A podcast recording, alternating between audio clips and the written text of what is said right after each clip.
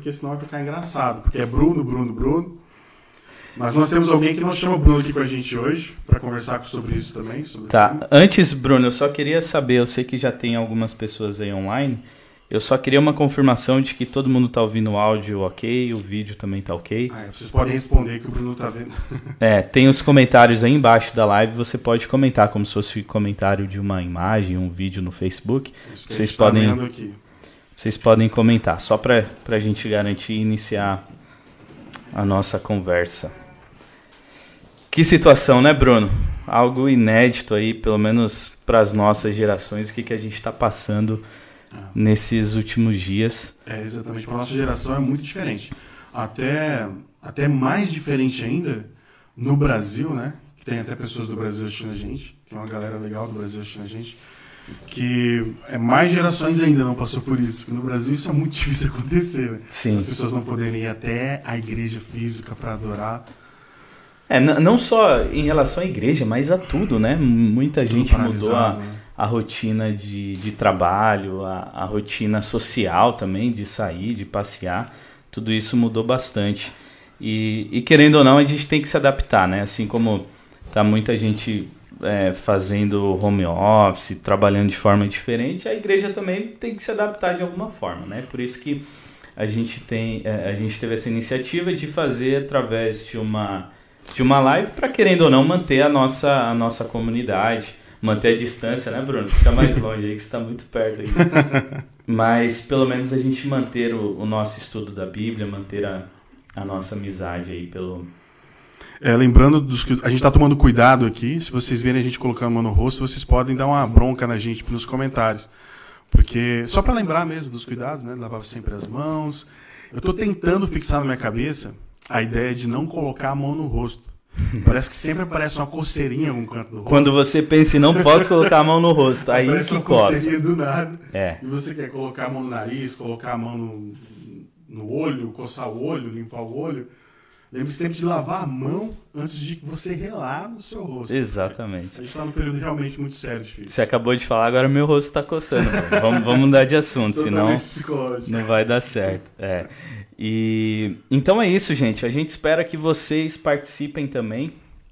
Vocês participem também pelos comentários. Pode comentar, pode fazer pergunta. É, pode participar aí com a gente. Essa é a ideia de fazer pelo Facebook para que você também possa participar com a gente, mesmo que seja online. E, Bruno, você quer fazer a apresentação de, de quem está conosco também? Pois é, vocês vão ter só Bruno hoje, nessa manhã com vocês. Nós temos também a presença do pastor Lucas, que muitos das, da, da live já conhecem. O pessoal do Sicom que já conhece. Tem gente do Paraná também ouvindo a gente. Pelo menos marcaram para assistir. Não estou conseguindo ver se eles estão assistindo, mas devem estar online. E eles conhecem também o pastor Lucas. É um pastor muito conhecido da gente. Pastor Lucas, você consegue ouvir a gente aí? Olá, Bruno. Olá, Bruno. Estou ouvindo muito bem. Pastor Lucas de Araújo. Ele vai estar comentando aqui conosco também sobre o tema dessa manhã. E eu, eu fiquei bem feliz de convidar o pastor Lucas, porque eu sei, eu sei uma coisa dele. Eu sei que ele gosta muito do tema que a gente vai abordar aqui. Porque na primeira vez que ele veio na nossa igreja, falou ele falou sobre esse tema. E eu lembro bem do, do sermão dele, foi o quê? Uns dois anos atrás? Não, um ano. Um ano, um ano e pouco é. atrás. Um ano atrás. Um ano atrás. Faz um ano exatamente, é. É, e eu lembro bem do, do sermão dele. É, que por coincidência eu tinha pregado um sermão parecido uns meses antes. Mas foi bem legal, pastor. E é bom tê-lo aqui conosco, mesmo que seja online. Você estava marcado para pregar hoje em nossa igreja, né? Mas é bom tê-lo conosco aqui, participando com esse tema.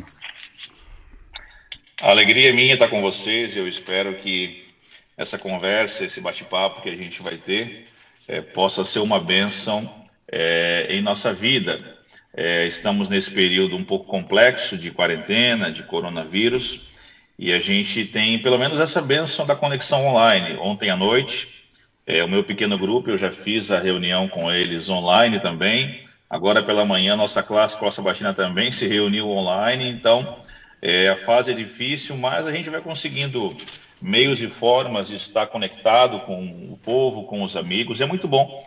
Eu espero que esse momento seja uma bênção para a vida de todos nós.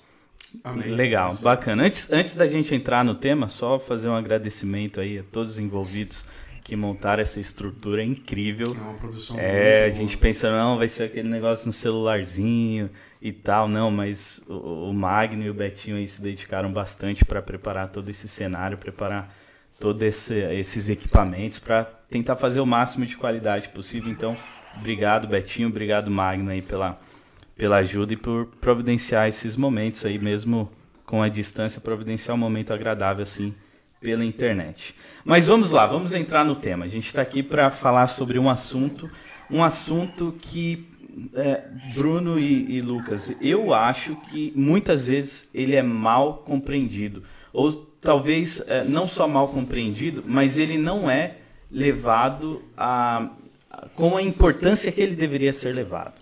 E esse assunto é graça. Graça. Graça. Eu acho que só a palavra já dá um certo alívio na gente, porque o que é de graça é bom, né? Quando você sabe que uma coisa tá no o valor daquilo é de graça, já dá uma felicidade no, dentro de você. Ainda mais quando a coisa é muito boa. Que você sabe que é um preço tão alto que talvez você não teria na sua carteira. É. E eu acho que todo mundo já passou por uma situação é, de talvez receber algo que claramente você não, não merecia.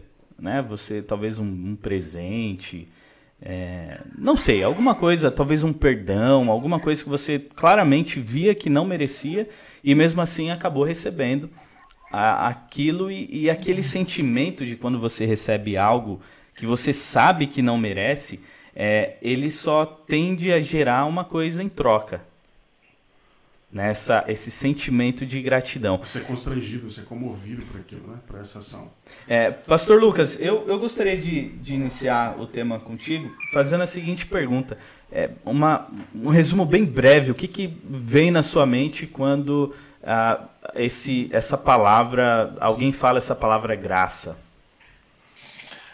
É, Bruno, como você bem comentou, é, esse é um assunto que às vezes nós mal entendemos. É, primeira coisa, na minha visão, é pela seguinte situação: a graça ela revela a desgraça humana, ela revela a nossa real situação.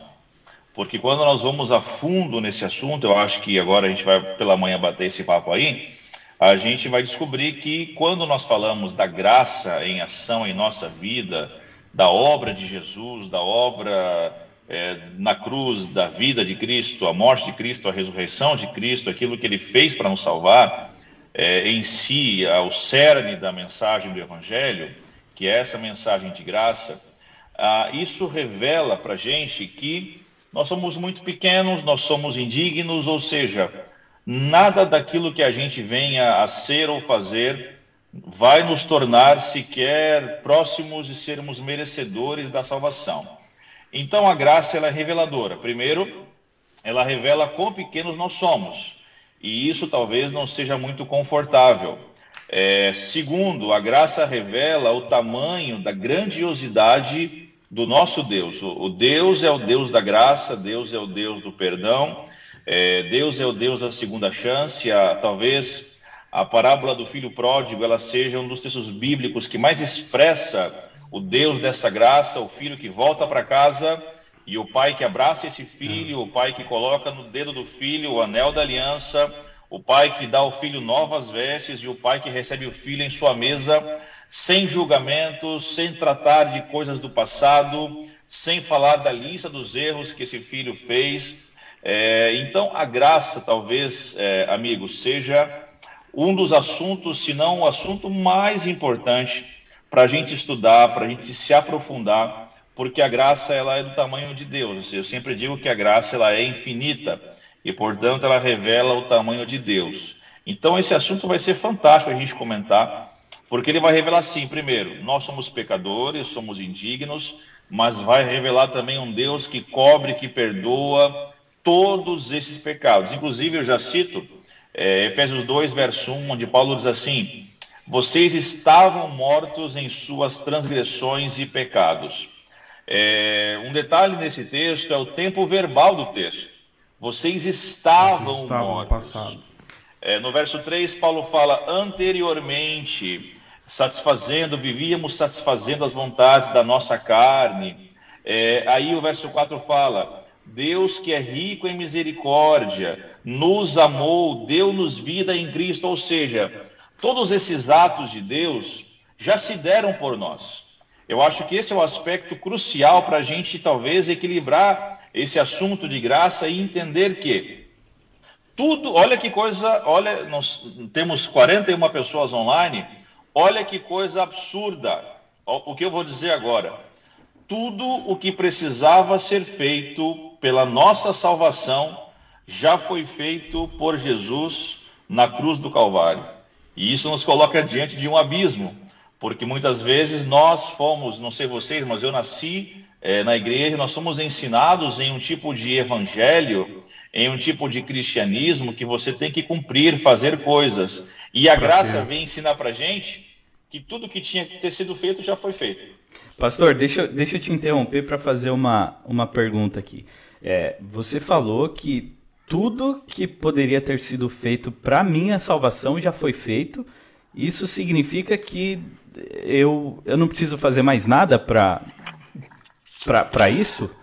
É uma pergunta fantástica. E sabe qual é a resposta, o Bruno? É. é isso mesmo. Deixa eu te ler um outro texto, João 19, verso 31. Jesus estava aqui na cruz do Calvário, é, vertendo a sua vida, vertendo o seu sangue, e aquele momento onde ele pede a água e oferecem para ele o, o, vinagre ali ao invés da, da água. E o texto bíblico vai dizer para a gente sobre a morte de Jesus, é, Jesus então ele levanta ali a, a, a, sua, a sua João 19, verso 30, né? Diz: Tendo-o provado, Jesus disse: Está consumado. Com isso, curvou a cabeça e entregou o espírito. Está consumado, talvez essa, essa seja, esse seja um dos termos mais cruciais para a gente poder entender esse assunto de como funciona a, a graça, o evangelho, a salvação em nosso favor. As palavras de Cristo no Calvário foram: está consumado, do grego tetelestai.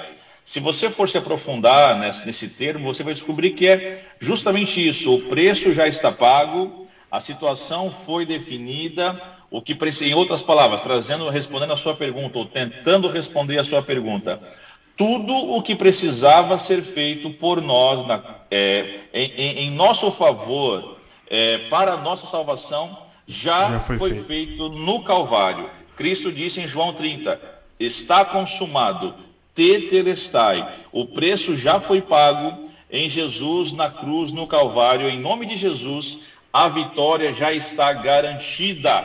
Amém. E agora, o que, que a gente vai fazer a partir desse entendimento, desse conhecimento, dessa liberdade, dessa libertação que o Evangelho traz para a gente? Viver a nossa vida viver em paz, viver em amor, como o apóstolo Paulo diz que nós somos salvos, talvez a gente vai tratar esse texto um pouco mais à frente, Sim. somos salvos pela graça mediante a fé, vivendo nessa fé, vivendo, caminhando pela fé, caminhando em confiança, caminhando em amor. Nada que a gente pode fazer, nada do que a gente venha a fazer agora vai tratar da nossa salvação ou não, porque a nossa salvação, em nome de Jesus, quando nós a aceitamos pela fé, ela já é garantida através da cruz do Calvário. E agora me permitam abrir um outro leque.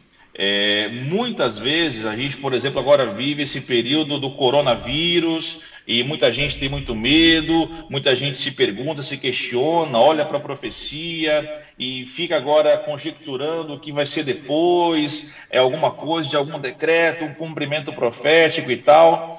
É, qual é a questão? Muitas vezes nós somos ensinados, nós somos levados a viver um, um evangelho do medo, onde você é, vai viver, não talvez no amor a Deus ou na intenção, no foco do reino de Deus, mas você vai viver com medo da perdição. Então você vai se levantar e você vai pensar assim: nossa, se eu fizer isso é pecado, se eu fizer aquilo é pecado, se eu fizer aquilo eu posso ir para o inferno, e a gente então começa a viver essa vida negociando ou tentando negociar é, o melhor caminho ou o mínimo que eu preciso fazer para ser salvo. Então, quando a gente vem e fala da graça, a gente vai descobrir que nada que a gente venha a fazer ou deixar de fazer vai interferir naquilo que Jesus já fez por nós. Então, qual é a única resposta que a gente pode dar a essa graça? É aceitar. Efésios 2,9 vai dizer para a gente: olha, não de obras para que ninguém se glorie. Então, é aceitar e é viver o dia a dia em Deus e na graça. Pastor, a, a gente tem algumas perguntas aqui no, no comentário. Tem uma pergunta do Tarcísio e da Juliana. Antes de fazer essa pergunta, eu só eu gostaria de fazer uma pergunta para você antes, tá? Daqui a pouco eu já volto para a pergunta do Tarcísio e da, da Juliana. É, você está falando essa. A, a gente não precisa ter essa. A gente não tem uma participação, né? Segundo a Bíblia, a gente não tem a, uma participação no que se trata a salvação, que isso, pela graça, foi feito por Cristo ali na cruz do Calvário, está consumado, preço pago, ponto final. Mas isso, isso daí, isso só se refere a gente que, que, que vamos, a, a nós que vamos para a igreja todos os sábados, né, principalmente nós, adventistas, essa questão da graça, ela abrange só a gente que vive uma vida, uma vida assim, né, né, não é verdade? Eu queria que você falasse um pouco sobre isso. Legal. Bruno, é uma questão para a gente ser muito claro. A salvação, se você for estudar a, o aspecto teológico de como ela funciona, os teólogos afirmam que ela acontece fora do homem e no homem. Aqui nós estamos tratando do aspecto fora do homem, que é o aspecto da obra de Deus em nosso favor, o aspecto da obra graciosa de Jesus, é, a sua vida, morte e ressurreição.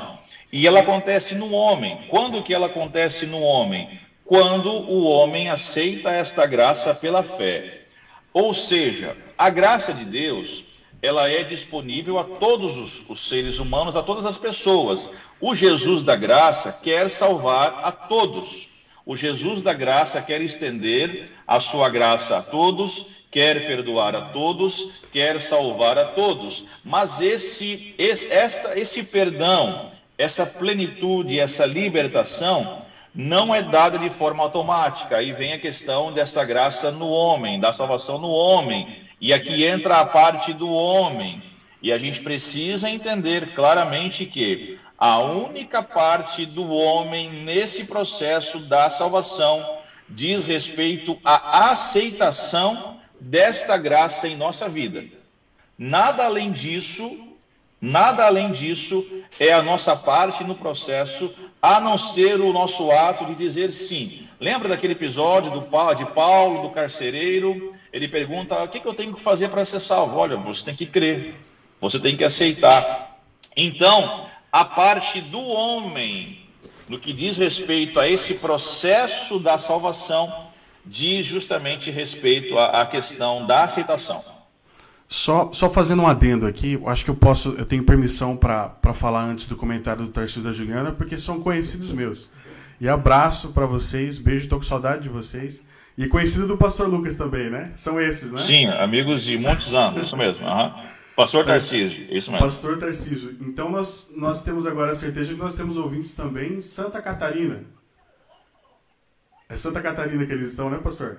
Eles estão em Santa Catarina, eles estão no interior, eu não lembro a cidade. Acho que era São Miguel do Oeste, ele comentou. E São Miguel do Oeste, lá então, na divisa, é isso mesmo. Só fazer um adendo sobre, a, antes da gente já se aprofundar em todos os, os, os os trâmites da graça em nossa vida, em nossa relação com as pessoas, em nossa relação com Deus, só para dar uma, um adendo à beleza da graça que o pastor Lucas comentou no começo da, da, da narrativa dele, sobre quão belo é para nós a graça. Só tenho duas, dois exemplos que eu vou contar rapidinho para vocês aqui do que aconteceu comigo, que foi de graça e comoveu um pouco o meu coração, mas além de comover, surgiu dentro dele uma, uma questão que provavelmente, que com certeza mais para mais para frente, depois da, da, gente falar sobre a questão do Tarcísio da Juliana, a gente vai comentar um pouco mais sobre isso.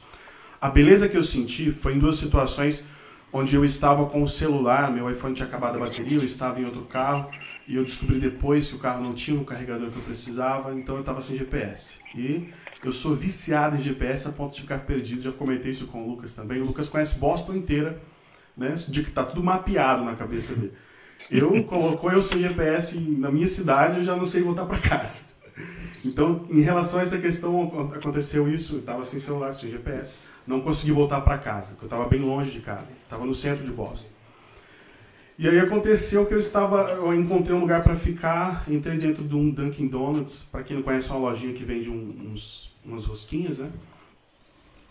Eu perguntei para eles por carregador. Eles conseguiram um carregador para mim, ia demorar um tempo até carregar a bateria. Enquanto eu estava lá esperando, apareceu uma mulher do nada, porque eu estava muito cansado, e, e pagou um energético para mim e colocou God bless you em cima da tampinha. Aquilo me comoveu tanto que eu quase chorei, porque eu estava com muito medo, eu estava assustado, perdido. Ô Bruno, acho que você com essa barba aí talvez acharam que você era um, um homeless, é. eu estava realmente maltrapilho na situação. Mas eu achei muito, muito comovente aquilo. E surgiu já uma questão de cara que eu vou falar um pouco depois. Porque outro acontecimento, depois de alguns anos mais tarde, uns dois anos mais tarde, eu estava no supermercado, tentei passar a minha compra que eu fiz pelo aplicativo da Apple Pay. E o supermercado que eu estava não aceitava esse dispositivo da Apple Pay. E aí eu entrei em desespero. O que eu ia fazer com a compra? Eu tinha que devolver tudo de novo, né? E aí, quando eu percebi que não tinha mais saída, a mulher atrás de mim olhou para mim e falou assim: Não se preocupe, eu pago a sua compra. Nossa. Cara, eu achei aquilo incrível.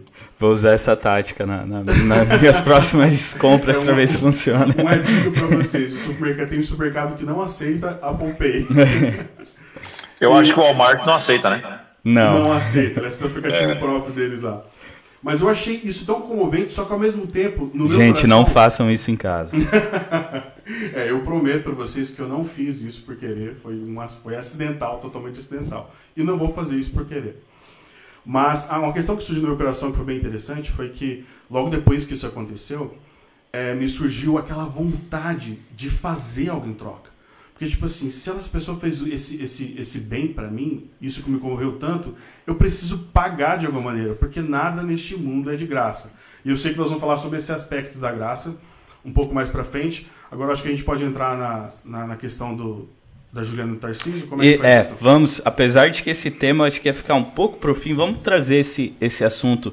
Que a pergunta, uh, eu não sei se foi o Tarcísio ou a Juliana que fez, mas a pergunta é extremamente importante. Diz assim, Pastor Lucas: Como podemos Sim. viver esta graça sem se tornar a graça barata? É uma expressão talvez muito utilizada, né? Graça barata, acho que está mais relacionado é, com o menosprezo da graça, colocando a graça como se fosse é, um presente qualquer ali que você pode é, sem sei significado. lá, sem, sem significado. É. É. Então, como viver essa graça, ainda mais uh, o, o, seu comentário, e, e, é isso que a gente encontra na Bíblia, de que nós não precisamos fazer absolutamente nada, porque a graça já faz tudo por nós, uhum. como levar em consideração isso e não tornar uma graça barata? Deixa eu fazer uma conexão aqui, então, antes, Bruno, do conceito da graça com o conceito da lei. É, é, aí que mora o grande ruído, talvez, do nosso entendimento da graça. Onde que entra a lei é, na graça, nesse processo da graça, ou é, seria a lei um, um, agente complementar da graça? Eu me lembro que eu era adolescente ainda, eu ouvi o pastor Bulhão pregar, ele tinha um sermão que ele falava sobre é, o Sinai e o Calvário, né? do, do Sinai para o Calvário. E aquela pregação marcou bastante para mim, é, e a nossa dificuldade é fazer essa conexão de onde entra a lei. Então, deixa eu resumir o meu entendimento da graça. A graça é, é, é essa obra que já foi feita em nosso favor, a obra de Cristo, e essa obra do passado, ela se torna uma obra presente quando nós a aceitamos, porque a graça é esse agente real, é, é algo que a gente pode receber hoje, então a graça, ela, ela diz respeito à obra que Cristo fez, e diz respeito à obra que Cristo faz em nós hoje, e diz respeito ainda à obra que ele fará é, por ocasião da volta de Cristo. Agora, o que é a graça? Jesus me oferece, eu a recebo, eu sou salvo, e aí, um outro ponto importante, nós não temos razão para ter dúvidas da nossa salvação. Perdão, da nossa salvação. Por exemplo, eu já vi pregações que diziam assim: olha, é, se você viesse a, a, morrer hoje, se, você, se acontecesse algum tipo de acidente, como é que está a tua vida com Deus? Será que você estaria salvo? O cristão que é bíblico, o cristão que é bíblico, o cristão que entende o evangelho, ele jamais teria esse tipo de dúvida.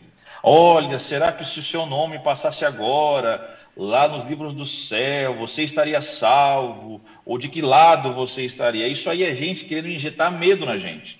A graça é o contrário, a graça é liberdade, a graça é tranquilidade, a graça é paz. Agora, onde que entra a lei? Cristo me salva, Cristo me alcança, e a partir de agora eu vou viver com Cristo eu vou andar com Cristo e eu vou ser o ser humano, a pessoa, o indivíduo que Cristo quer que eu seja. E é justamente nesse momento de caminhada, de vivência com Cristo, que eu vou estar conhecendo Cristo, vivendo Cristo e vivendo de acordo com a vontade dele.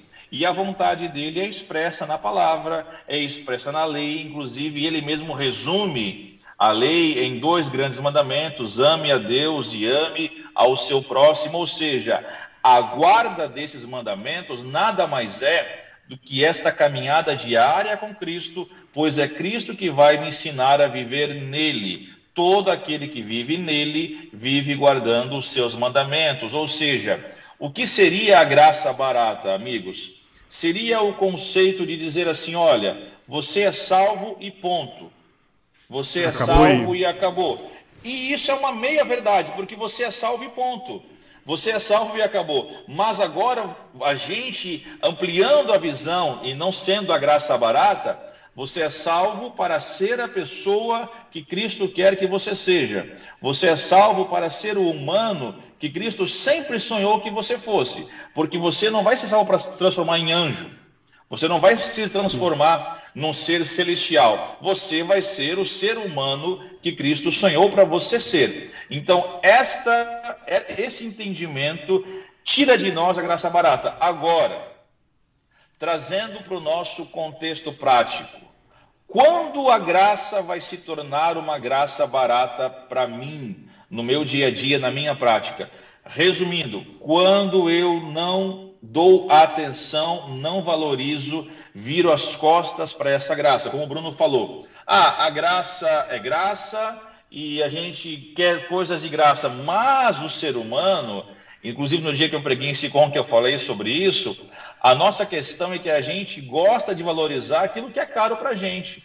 O seu carro, a sua casa, o seu smartphone, a gente valoriza aquilo que é caro. Aquilo que é de graça, aquilo que é gratuito, a gente é levado a não dar tanto valor. Então, qual é o risco da graça se tornar graça barata?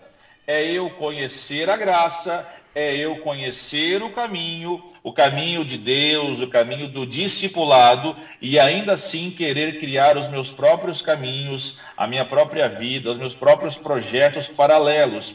Então, a graça de Cristo, eu diria que ela só será uma graça barata na vida de quem fica brincando, na vida de quem não valoriza, na vida de quem realmente não aprendeu que a graça vai gerar uma caminhada diária com Cristo e nesta caminhada diária com Cristo nós seremos transformados.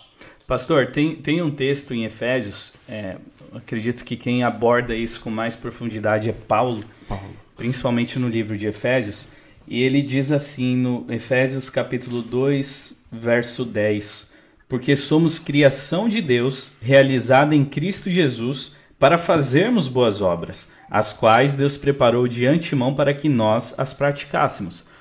É como se fosse esse, esse complemento, né? Ele estivesse dizendo assim, calma aí, a salvação é, ela não termina na cruz.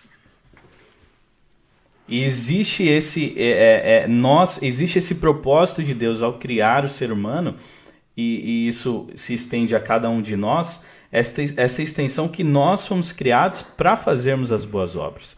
E eu acredito que essa uhum. seja uma extensão é, dessa, desse entendimento da graça. É, esse, esse, negócio também de fomos criados para fazer, pra fazer essa, para ser a extensão da graça. Lembra também, fazendo uma conexão com a lei que o pastor Lucas Araújo comentou, é, a lei é, é, importante a gente lembrar também que é o caráter expressão de Deus, né? E quando Jesus veio, ele veio realmente para reavivar o caráter e a expressão de Deus na gente. Então, a imagem de Deus no ser humano caído. Então, a lei, a partir do momento que você, você entende que a lei é a expressão e o caráter de Deus, você entende que, uma vez comovido e constrangido pela graça de Jesus, deve-se nascer em você, naturalmente, por, por, esse, esse constrangimento de amor, deve nascer em você a vontade de fazer aquilo que Deus pede. Aquela vontade natural de você agir de acordo com a lei, mesmo sem precisar ficar tirando ela do bolso e ficar lendo todos os dias para saber o que você deve fazer. Não uma coisa mecânica, mas uma coisa que nasce dentro de você. Porque alguma coisa de fora, de cima, veio e te comoveu. Isso tem que fazer a transformação em você o suficiente para você fazer o mesmo ao redor. Então vem de cima e depois se espalha ao redor. E eu acho que a, a, o nosso estilo de vida, a nossa cultura, é, em outras áreas, eu não estou nem falando da área da, da, do nosso no campo religioso, no contexto que nós vivemos na igreja, mas a, a sociedade em si é muito pelo mérito, né? Então é, você, se você quer um, um, um, um, trabalho melhor, você precisa estudar, precisa tá, ganhar experiência para poder conseguir um bom trabalho. Se você quer conquistar alguma coisa, aquilo vai vir através do mérito. Isso eu, eu imagino que acontece em todos os, os ambientes, de, desde o ambiente familiar, pai e filho. Ah, você, você fez algo errado, então vou tirar sua mesada esse mês. Ah, você fez, você tirou boas notas, então você vai ganhar isso de presente é, vai ganhar isso no Natal e etc. Isso é ensinado desde criança, né? Geralmente, ah não, se você é, fizer isso, desde a, da, fazendo as analogias, né? O Papai Noel, se você não for um bom menino, o Papai Noel não vai te trazer um presente, por exemplo. Eu, pode... pode, pode comentar. Só fazendo também uma observação em relação a isso, é, me parece, só para organizar também a, a, a graça, né? É, é, claro de quando a graça surgiu, quando ela nasceu. A gente entende que a graça surgiu desde sempre, né? Antes de, a informação que nós temos é desde antes da fundação do mundo já tinha sido criada a graça para nós seres humanos caídos que nem sequer existimos. E quando surgiu, parece que essa problemática da meritocracia que parece que é enfincado na gente. Me parece que já surgiu logo depois da entrada do pecado. Parece que foi uma uhum. coisa que nem a, até a situação de Caim, né? Ele usou um tipo de meritocracia na, na, na, oferenda que ele fez, na oferta que ele fez a Deus. E, então, tem essa disparidade. Jesus preparou o plano da graça para nós, desde antes da fundação do mundo. E aí, quando entrou um pecado, essa imagem, essa, essa figura da graça foi totalmente deturpada pelo pecado que mancha. E isso é triste, porque não afeta só o Brasil na cultura que ele é, não afeta só os Estados Unidos na cultura que ele tem, afeta parece que todo mundo. Para você ter alguma coisa, você tem que ser ou você tem que fazer. Caso contrário, você não merece. E isso, querendo ou não, a gente acaba trazendo para a religião também, né? Onde é como se fosse ali uma, uma somatória de pontos. Ah, eu devolvo meu dízimo. Ah, eu vou para a igreja todo sábado, eu estudo minha lição da escola sabatina todos os dias. Eu faço ano bíblico, eu faço aquilo, eu faço isso, eu dou dinheiro, eu, eu dou cesta básica, eu ajudo alguém que precisa. Como se isso fosse uma somatória de pontos. É. De, de um pontos. Exatamente. Então, ou seja, eu tô com mais pontos de quem não está fazendo isso. E eu gostaria de emendar esse comentário com uma, com uma, uma outra pergunta do Tarcísio. Dizendo, dizendo assim, a graça está diretamente ligada. Desculpa, era outra pergunta do Tarcísio também. Depois eu volto nessa daqui. Ah, ele, diz, ele pergunta assim: onde se encaixa a graça na religiosidade? Porque a gente traz a meritocracia para dentro da igreja, onde a minha salvação depende das minhas boas obras, daquilo que eu faço na minha rotina, se eu vou ou não na igreja, se eu devolvo ou não o dízimo e etc. E então como encaixar, pastor Lucas, como encaixar a graça nesse nosso contexto religioso? Bruno e Bruno, é, eu posso ser muito, muito claro aqui com vocês, eu posso ser direto, eu acho que eu vou até chocar alguns, tá? Eu me lembro que um dia eu falava, falava sobre esse assunto em Jaraguá do Sul, Santa Catarina, e começava a falar sobre a graça e começava a incomodar algumas pessoas, inclusive uma das pessoas começou a me perguntar em público mesmo durante a minha, a minha conversa, mas pastor, onde que entram as obras, o papel das obras e as obras e as obras e as obras. Alguém até falou aqui no chat sobre Marta, né? A, a, nós temos muito de Marta em nós. A gente quer saber o que, que tem que fazer, qual que é o caminho.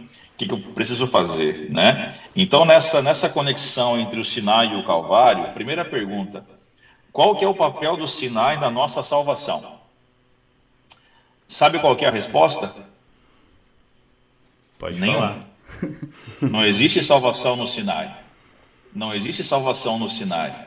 Embora a lei seja a expressão, a expressão do, do caráter de Deus, é, a salvação não vem do Sinai. Olha só o que diz Colossenses 2, 13 e 14. Olha só isso. E veja também a conjugação, o tempo verbal desse texto. Quando vocês estavam mortos em pecados e na incircuncisão da sua carne, Deus os vivificou com Cristo. Ele nos perdoou todas as transgressões e cancelou a escrita de dívida que consistia em ordenanças e que nos era contrária. Ele as removeu pregando-a na cruz. Ah, os sinais servem para quê? para revelar nossa tragédia, que é justamente esse, essa ideia que vocês colocaram do ser humano que quer alcançar coisas, que quer viver de acordo com o seu próprio mérito. E aqui, amigos, me permita um parênteses crucial é, nessa conversa que envolve graça e que envolve também as obras. É, quando o Novo Testamento fala de obras, a gente precisa contextualizar que obras são. O Bruno Alexandre até falou agora que a gente muitas vezes cria assim um, um ciclo semanal de disciplinas espirituais, então sábado eu vou para a igreja, eu vou cantar, eu vou com uma roupa legal, eu devolvo o dízimo, eu guardo o sábado, eu sou fiel é, ao meu matrimônio, e então estas seriam as boas obras. Errado. Tá? As boas obras que o Novo Testamento fala, e em especial Tiago vai falar muito sobre essas boas obras, não são as obras que nós fazemos por nós mesmos, por nós mesmos ou em nosso próprio benefício. As obras que o Novo Testamento vai trazer para a gente são as obras que a gente faz em prol das pessoas de graça. do próximo. São obras de graça, né? De graça eu recebo, de graça eu dou. Ou seja, as obras, do, do, o conceito de obras não são as coisas que eu faço por mim ou para mim. Isso aqui não é obra, do, não, não tem nada a ver com o conceito do Novo Testamento de obras. As obras de Cristo, as obras da graça, sempre serão obras que a gente faz em prol do próximo, ok? Perfeito. Agora, por que, que é difícil para a gente entender isso aqui? Como vocês já disseram, nós fomos criados numa escola onde você precisa fazer para receber, você precisa fazer para merecer, os melhores são mais destacados. E aí eu vou chegar num ponto muito delicado e eu queria que as pessoas que nos assistem é, tivessem a, a, a, o equilíbrio para entender o que eu vou dizer agora. Nós vivemos hoje uma cultura religiosa onde o mais importante não é ser. O mais importante é parecer ser. Explico. Se você aparenta uma vida piedosa, se você aparenta uma vida santificada, se você aparenta ou se você, digamos, consegue esconder bem os seus problemas, defeitos e pecados, você vai ser aceito no ambiente eclesiástico, provavelmente você vai se tornar logo um líder, vai ter cargos na igreja, ministério, porque você está aparecendo, você está demonstrando, você está ali externando um sentimento, um modo de vida. Agora, o problema é que nem sempre os que parecem são, e nem todos os que são parecem. Ou seja, muitas vezes a gente está olhando apenas para o exterior, e aí vem o nosso conceito de pecado ok? Então, para a gente, o pecado às vezes é fumar, o pecado é não guardar o sábado, o pecado é não devolver o dízimo, o pecado, ou sei lá, a gente, a gente começa a tratar pecado como conduta. E isso também é um erro teológico, porque pecado não é conduta, pecado é um modo de vida, pecado é um estado de, de espírito. Nós somos é, pecadores, né? A natureza, Romanos né? 6, 23 o apóstolo Paulo diz: o salário do pecado não é dos pecados, não é da minha lista de pecado, ou seja, pecado é esta condição. Em outras palavras, o pecado nos iguala. O salário do pecado é a morte. Então, se nós fôssemos falar de mérito a respeito da, da Bíblia, o que, que a gente alcança pelo, pelo mérito? Só a morte, só a perdição. Porque salvação não é a respeito daquilo que a gente faz ou pode fazer, ou daquilo que a gente vai conquistar, não é uma lista de afazeres, ok? A salvação ela já foi realizada por nós na cruz do Calvário, esse ato fora do homem, esse ato no passado, e agora nós hoje aceitamos a Jesus, a graça, vivemos em Jesus, vivemos na graça, caminhamos com Jesus, servimos a Jesus e servimos as pessoas que estão ao nosso redor, que Jesus quer alcançar com a sua graça. Resumindo, o resumo do resumo é: a graça é muito mais simples e do que a gente pode imaginar. A gente que foi ensinado em outra escola que gosta de complicar. Pastor, e, e eu acho que dá para abrir um, um outro leque de assunto, porque você fez um comentário interessante, mostrando que a graça, que, que pecado é, é, essa separação. Acho que para a gente entender o que é graça, é extremamente importante entender o que é pecado. E, e a gente uhum. tem essa percepção de que o pecado são apenas atos pecaminosos, né? Então é o roubar, é o mentir, é o, é o adulterar, é, é, é todos esses itens. Quando Cristo vem, ele abre uma outra ideia do que é pecado. Ele apenas esclarece com uma outra ideia. Ele vem e fala assim: não, não, não é só você transgredir a lei. O adultério não é só você o ato de adultério, mas é quando você é, pensa, tem um pensamento impuro, isso também é considerado. E assim, Cristo dá uma, uma abrangência muito maior do que é pecado. Ele amplia o conceito. Ele, isso, ele, ele amplia esse conceito. E isso é, é, explica mais para gente essa questão do nosso estado. Ou seja, todos nós é, somos pecadores. Então, isso amplia também aquela visão que nós. É, é, uma visão que, particularmente, eu acredito que é limitada, onde é aquele texto bem comum. É, o que, que, é pecado? Primeira coisa que a pessoa responde é o quê? A, a transgressão da lei. É, se baseando se baseando apenas na lei dos Dez Mandamentos, né? Isso, pelo menos eu cresci ouvindo isso, acho que muitos é, é, uhum. têm essa, essa mentalidade. Sendo que o pecado ele é muito mais abrangente, ele, ele, ele, é, ele vai muito mais longe do que simplesmente transgredir os, um dos Dez Mandamentos. E, e só, deixa eu só concluir esse é, rapidinho. Isso nos, nos coloca numa mesma posição nos iguala. Ele nos iguala, nivela todo mundo. Nivela o, o pastor é. que vive apenas é, é, com esse objetivo, que tem tempo, que estuda a Bíblia, que é, leva pessoas ali a conhecerem a Bíblia, que batiza pessoas. Eu coloquei o pastor como sendo talvez a autoridade religiosa máxima que nós temos hoje. Nivela onde os, grandes, é... os grandes profetas da é... Bíblia também são nivelados. É, exatamente. E aí nós colocamos o quê? Pastores, é, voltar aí no passado, profetas. É. Nós colocamos todas essas pessoas no mesmo nível, pode até ser estranho, no mesmo nível que um pedófilo. É, pastor, pastor, é estranho, e Bruno, eu queria ouvir a opinião de vocês. É, é uma besteira o que eu estou falando ou, ou é uma verdade. Só, só, fazendo uma observação em relação a essa natureza pecaminosa, é tanto é que é, é meio difícil para nós, por exemplo, é difícil para mim como pai que agora sou, olhar pro meu filho e falar é um pecadorzinho. Uhum. ele não faz nada, a expressão dele é mó inocente, mas é um pecadorzinho. Qualquer oportunidade que ele tiver, ele vai deixar o pecado sair dele porque está na natureza. Então, uma coisa muito importante para a gente também é, passar a olhar para a graça de uma maneira diferente é realmente entender que nós somos pecadores. Né? Que nem você vai num, se você for visitar ou ver em alguma programação um encontro de alcoólatras, ele vai falar assim, eu sou alcoólatra, há 10 anos, graças a Deus, há 10 anos eu não bebo, mas a questão é, é, parece que meio ilógico, porque se ele é alcoólatra, faz 10 anos que não bebe, como é que ele continua sendo alcoólatra? É porque o alcoólatra sabe que se ele confessa, se ele pensar na cabeça dele que ele não é um alcoólatra, ele vai estar bebendo na mesma hora ele é um alcoólatra. Essa, ele tem a noção disso. A questão é que ele luta há 10 anos para não, não cair de novo no alcoolismo. Nós temos que entender também essa condição nossa, porque se nós não entendemos nossa condição de pecaminosidade, nós não sentimos a necessidade de alguma coisa que venha nos salvar. Né? Para que, que eu vou ser salvo sendo que não, eu, eu, eu, estou bem? Estou bem comigo mesmo, estou bem com tudo. Então, primeiro ponto, é essa questão de entender nossa pecaminosidade. Outra questão que eu queria falar também é sobre essa bagunça, essa salada que foi feita na nossa cabeça, sobre várias pontuações que temos que fazer. Primeiro de tudo, foi o que o Lucas comentou, a gente erra já no que é pecado. Né? E começa a colocar pontuações negativas e positivas.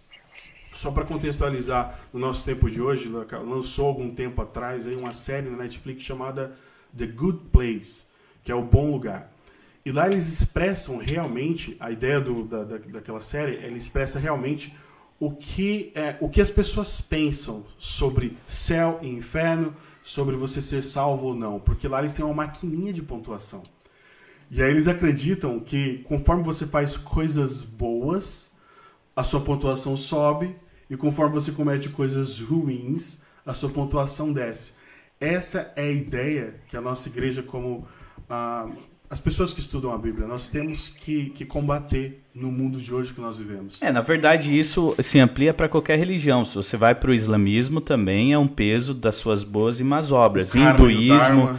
É, e todas as outras religiões, né? Eu acho que o, o, esse é o grande diferencial da, do cristianismo, é ter a graça como algo além do que do, das práticas e, boas e ruins que nós temos no dia a dia. Só que muitas vezes nós trazemos toda essa, essa carga, talvez aí pela origem muito anterior aí de outras religiões, essa carga, esse peso do, do mérito de fazer boas e más obras. Queria que você comentasse um pouco sobre isso também, Lucas, por favor. Vamos lá, eu sempre procuro, é, ou pelo menos tento ser bíblico, né? Romanos 3, verso 23, o apóstolo Paulo é claro ao dizer, tentando responder aquela primeira pergunta sua, Bruno, mas e, e essas pessoas que cometem esses crimes, esses bandidos, os pedófilos que você citou, né? É, que é uma coisa que só de pensar já nos deixa extremamente assustados, ou dá nojo. Mas Romanos 3, 23 diz que todos pecaram e destituídos estão da glória de Deus. Essa é a condição, como o Bruno falou, o filho dele, na, nascido há poucos meses, já nasceu um pecadorzinho. pecadorzinho. É isso que a Bíblia fala. Davi já fala: em pecado me concebeu a minha mãe. É, todos pecaram, todos pecaram. Essa é a condição humana. E qual é a única condição, a única solução, a única resposta para isso? É a cruz. Quer ver um exemplo? Efésios 2,14, Efésios 2,13 diz assim: mas agora, em Cristo Jesus, vocês que foram, vocês que antes estavam longe, foram aproximados mediante o sangue de Cristo. Vou repetir. Mas agora, em Cristo Jesus, vocês que antes estavam longe, foram aproximados mediante o sangue de Cristo, pois ele é a nossa paz, o qual de ambos fez um e destruiu a barreira, o muro da inimizade anulando em seu corpo a lei dos mandamentos expressos em ordenanças. Me permita agora ir para Colossenses, capítulo 3. Ah, foi feita uma outra pergunta, e agora, o que, que eu faço depois da graça?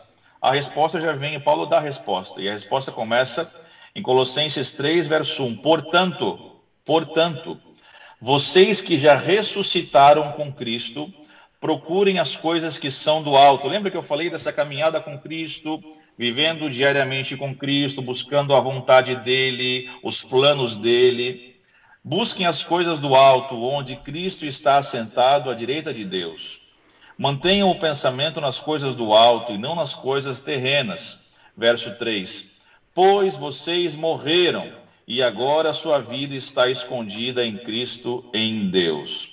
E agora eu vou pular para o verso 11 que diz assim: Nossa, nessa vida, nessa nova vida, nessa nova vida em Cristo, né?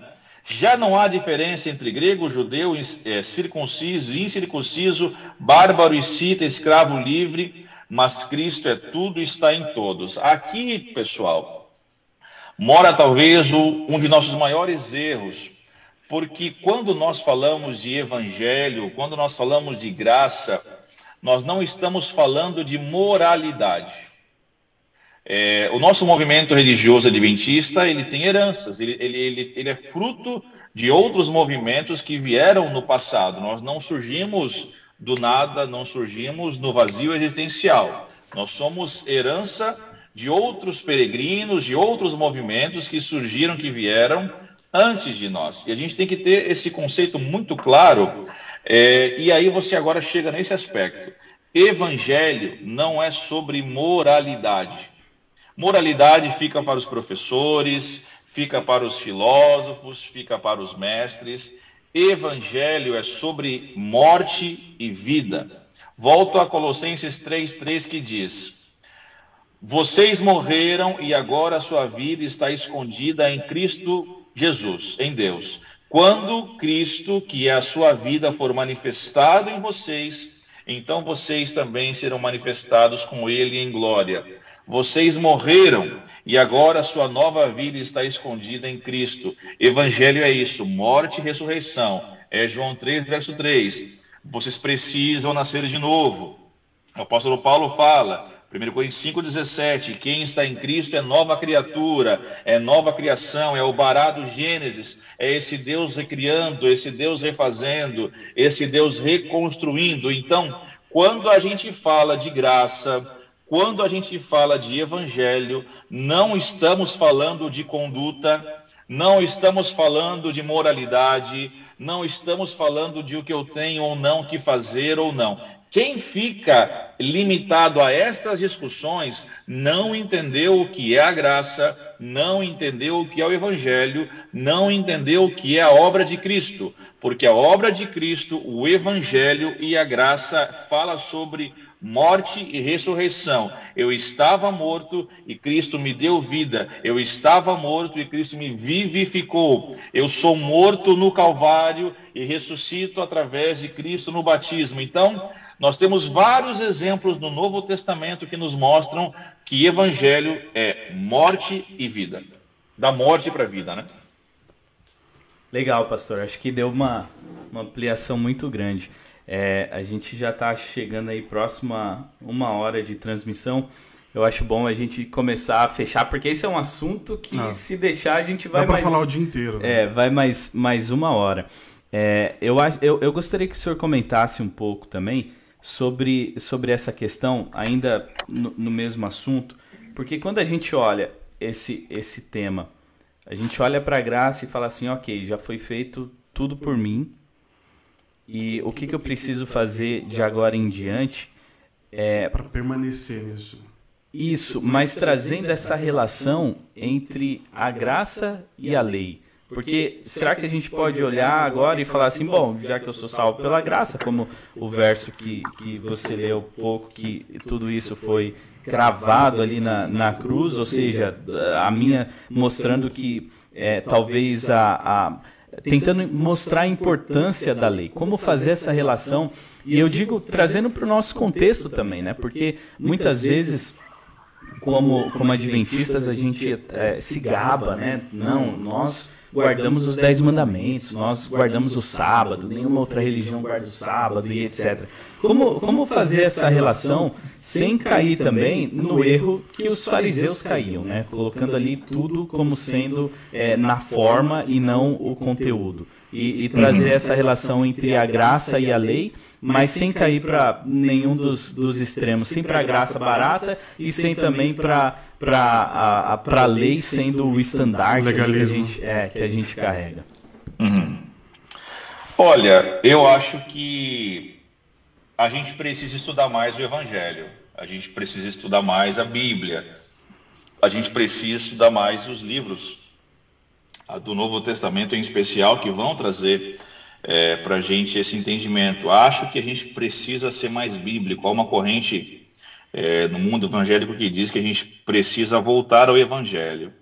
O Evangelho é muito simples. A graça, embora profunda, embora caudalosa, ela é, é simples. O caminho de Cristo, embora seja estreito, ele é um caminho simples. Ah, acho que ficou claro para a gente o que é a graça barata acho que ficou claro para a gente o que é o legalismo. Uh, eu acho que não resta, pelo menos nesse contexto nosso inicial, dúvida sobre esse processo da, da salvação. E a grande questão é como que eu posso ficar livre disso? É, entendendo que o nosso processo de vida cristã é um processo de crescimento. Entendendo que a gente não nasce sabendo todas as coisas, a gente vai viver, vai aprender, vai crescer. Então, por exemplo, eu sou pastor formado há 14 anos. Hoje eu tenho algumas visões, é, opiniões, entendimentos da Bíblia, do Evangelho, que eu não tinha há três anos atrás, que eu não tinha há cinco anos atrás, mas isso é um processo de vida que a gente tem que ter essa abertura para Deus ir ensinando, para Deus ir mostrando. O problema que você citou, Bruno, tem a ver um pouco sobre talvez a nossa vaidade religiosa de entendermos que a gente sabe tudo, que a gente conhece tudo, que a gente tem tudo o que precisa, e isso nos impede de nos voltarmos mais para o texto bíblico, entendermos mais profundamente o texto bíblico. Você citou os fariseus, né? Tem aquele episódio que Cristo conta é, do fariseu e do publicano. O publicano chega no templo, cabecinha baixa, lá no último banco, e ali ele está orando quietinho e fala: Deus, olha.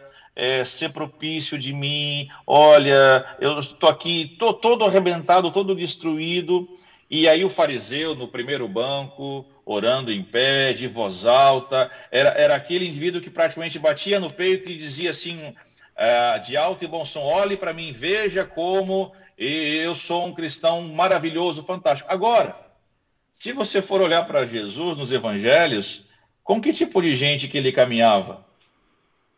Com publicano, pecadores. A margem da sociedade. É, então, assim, veja, a, a gente tem que tomar muito cuidado porque a gente está olhando muitas vezes apenas para o contexto que eu, como eu disse, o parecer ser o contexto externo, ok? É, e aí vocês citaram os mandamentos, né? O sábado, é, não matarás, não adulterarás, honre pai e mãe, mas e, por exemplo, o que, que a gente está vigiando, lutando contra a vaidade? Qual é a nossa luta contra o egoísmo, contra a ganância, contra o orgulho, a inveja. Então, assim, a gente quer ficar muito preso aos dez mandamentos, mas como a gente agora entende que pecado, pecado é condição, uh, eu chamo esses pecados de pecados subjetivos, que são os pecados que não estão na superfície. São os pecados que não dá para detectar a olho nu. Então, por exemplo, se eu estou fumando, todo mundo vai saber que eu estou fumando, certo ou errado? Certo. Agora, se eu estou cobiçando a mulher do próximo, quem vai saber? Ninguém. Se eu estou com a inveja da casa que a pessoa tem, meu vizinho tem, o carro que ele tem e eu não tenho. Se eu estou me achando melhor que os outros, isso é, isso é tão pecado ou até mais pecado do que esses pecados que a gente costuma pôr nessa caixinha e dizer assim: não, esse é o pecado que você tem que cuidar.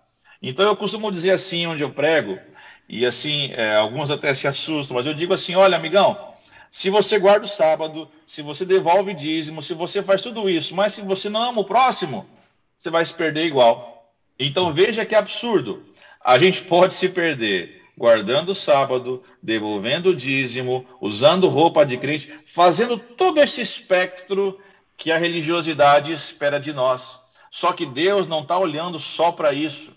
A Bíblia é muito clara ao dizer que Deus está olhando para o coração, Deus sonda o coração, Deus sonda as intenções do nosso coração, e eu acho que é para isso que a gente tem que olhar para o nosso coração, e acho que não resta para nós outra, outro caminho a não ser pedir para Deus purificar nosso coração, pedir para Deus purificar nossas intenções, porque essa obra é obra dele. Então, como eu disse lá no começo, a graça é reveladora. Por isso que muita gente prefere falar da lei, porque essa coisa visível, palpável, a graça vai por outro caminho. A graça revela a nossa tragédia, a graça revela a nossa miséria, a graça revela que ninguém merece, a graça revela que o ladrão, que o criminoso, que o assassino ou que o líder religioso, lá o fariseu, são iguais.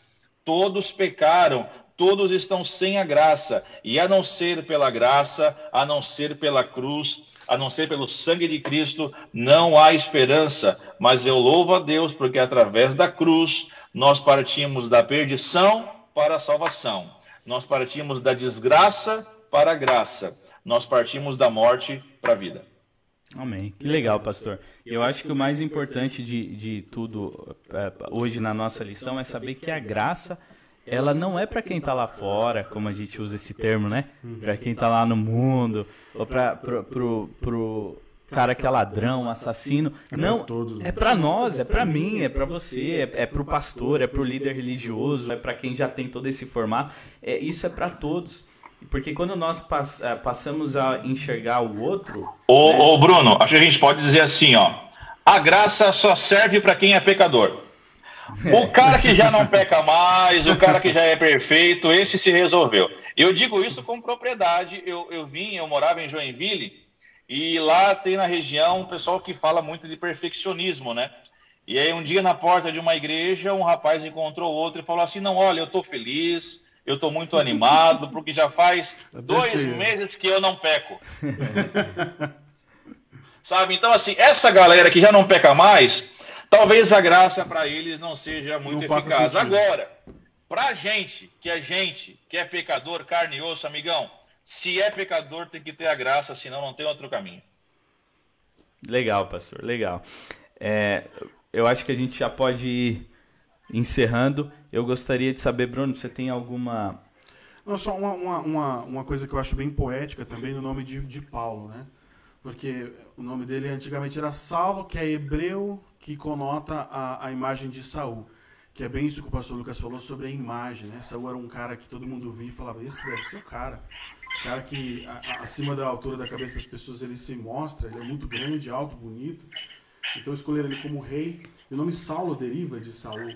Então conota mais uma imagem de quem eu sou, né? Mas aí depois que muda para Paulo, é uma coisa interessante porque Paulo significa aquele que é pequeno. E Paulo já não é mais o nome hebreu, o nome é gentil. Aquele que é pequeno. Então, aquele que é pequeno escreveu coisas. Ah, tem uma passagem bíblica que todo, todo mundo conhece. Veio, porém, a lei para que a ofensa mudasse, mas onde o pecado abundou, superabundou a graça. Então, aquele que é pequeno chegou ao ponto de, é, de pensar na graça de uma maneira tão espetacular como ele pensava e descreveu na, na, na, na Bíblia. Né? Aquele que é pequeno pode ser pequeno bastante para que Deus preenchesse o espaço que sobrou nele. Legal. Eu gostaria de, de fazer as minhas considerações finais lendo o texto de Romanos, capítulo 8, verso 1, que diz assim: Portanto, já não há condenação para os que estão em Cristo Jesus. Uma frase simples, um texto simples, mas que mostra tanta coisa, seja para quem se considera bom ou quem se considera ruim, não interessa. Se você está em Cristo Jesus, essa é a nossa certeza de que nós não estamos condenados. A condenação não existe para gente. E aí que vem um sentido, eh, para mim, imenso, um sentido da graça, que é é a paz, a paz que eu posso eu sentir é a hoje. Paz que a gente precisa hoje. A é. paz que eu posso sentir, porque todos nós sabemos, é, quer dizer, quase todos nós sabemos da nossa própria vida, né? Nós enxergamos os nossos pecados, nós enxergamos as nossas dificuldades, e é essa graça que me traz a paz de saber o quê? Que mesmo sabendo quem eu sou, eu ainda, é, Cristo ainda pagou o preço por mim. É, Pastor Lucas, eu gostaria que você fizesse as suas últimas considerações, por favor. Maravilha. Primeiramente, obrigado pelo convite. Foi um prazer poder conversar com vocês, amigos de longa data, e poder, de alguma forma, trocar ideias e compartilhar desse assunto que você já disse mesmo que eu tanto aprecio, tanto gosto. Eu encerro com a, a mensagem de Colossenses 2, verso 6 que diz assim: Portanto, assim como vocês receberam Cristo Jesus, o Senhor, continuem a viver nele. Continuem a viver nele. Continuem a viver nele. Nós recebemos a Jesus, recebemos a graça, esta obra de Cristo, que ele mesmo disse está consumado. O que precisava ser feito já foi feito, o preço já foi pago. Então, o que fazer a partir de agora? Vocês que já receberam a Jesus, continuem a viver nele, caminhando, amando a Cristo, servindo a Cristo, amando o próximo, servindo o próximo e vivendo em graça, vivendo em amor, vivendo em bondade, vivendo na leveza e na simplicidade do Evangelho, vivendo sem dúvida da salvação, tendo a certeza de que a obra já foi realizada. E o que, a gente tem que fazer agora? É muito simples, é só viver a cada dia da nossa vida em Jesus Cristo. Amém. Legal. Pastor Lucas, agradeço muito o, você ter aceitado o convite. Esses momentos foram muito bons, a nossa estreia aí Essa na live. É a primeira participação do pastor Lucas com a gente, né? Porque pode falar. Foi uma alegria, é. grande prazer. É. E já vão ter outras. Bruno, como que você se sentiu na primeira live da sua vida? É a primeira live que eu faço mesmo, né? A minha também. Geral, geral, então, no começo daquele nervosismo. Mas acredito que, por ser a primeira, saiu bom, viu, Bruno? Acho que ficou é. legal, né? A minha também. Agradecer, agradecer também os as pessoas que assistiram a gente. Sim. Fizeram os comentários. É, nos próximos vídeos, vocês fiquem à vontade para fazer a pergunta de vocês. Nós, nós sempre vamos estar tentando trazer convidados aqui para vocês é, usufruírem do conhecimento deles, como aconteceu agora com o nosso convidado Lucas. Então, fiquem à vontade. A casa, aqui o nosso estúdio, é, pra, é literalmente a casa do Magno, mas a casa também é sua, né, Magno? Legal, muito obrigado a você que acompanhou a gente é, por esses, esses minutos. Eu espero que tenha sido útil para todos, pelo menos para mim foi, foi, foi muito bom. No tempo começo, ouvir essas mensagens maravilhosas sobre graça traz paz ao coração de qualquer um. Sim, e lembrando que semana que vem, no próximo sábado, ah, no mesmo horário, às 11 horas, estaremos aqui novamente com mais um, um bate-papo especial, assim como foi o de hoje. Então já se prepare, já se programe é, mesmo com todas essas dificuldades desse vírus, estaremos juntos aqui com a palavra de Deus aberta e trazendo conteúdo aí que seja válido para todos nós. E compartilhem também, né? Compartilhem os links com amigos de vocês. Exatamente. Uh, com uh, parente, tio, alguém da, da, da, da, igreja que você conhece, talvez não esteja assistindo. A nossa live talvez aconteça em horários diferentes de outras lives que têm acontecido no Brasil. Mas qualquer pessoa que você lembrar que precisa ouvir essas mensagens, você compartilha o vídeo. Compartilha o link nosso. É. Pastor Lucas, muito obrigado novamente e se cuidem aí. Abraço, pastor. Valeu, amigo. Amigos, obrigado. Tenham todos um feliz sábado. Foi uma alegria para mim. Sábado. Feliz sábado e muito obrigado a você que esteve aí conosco. Tenha um ótimo restante de sábado. Um abraço.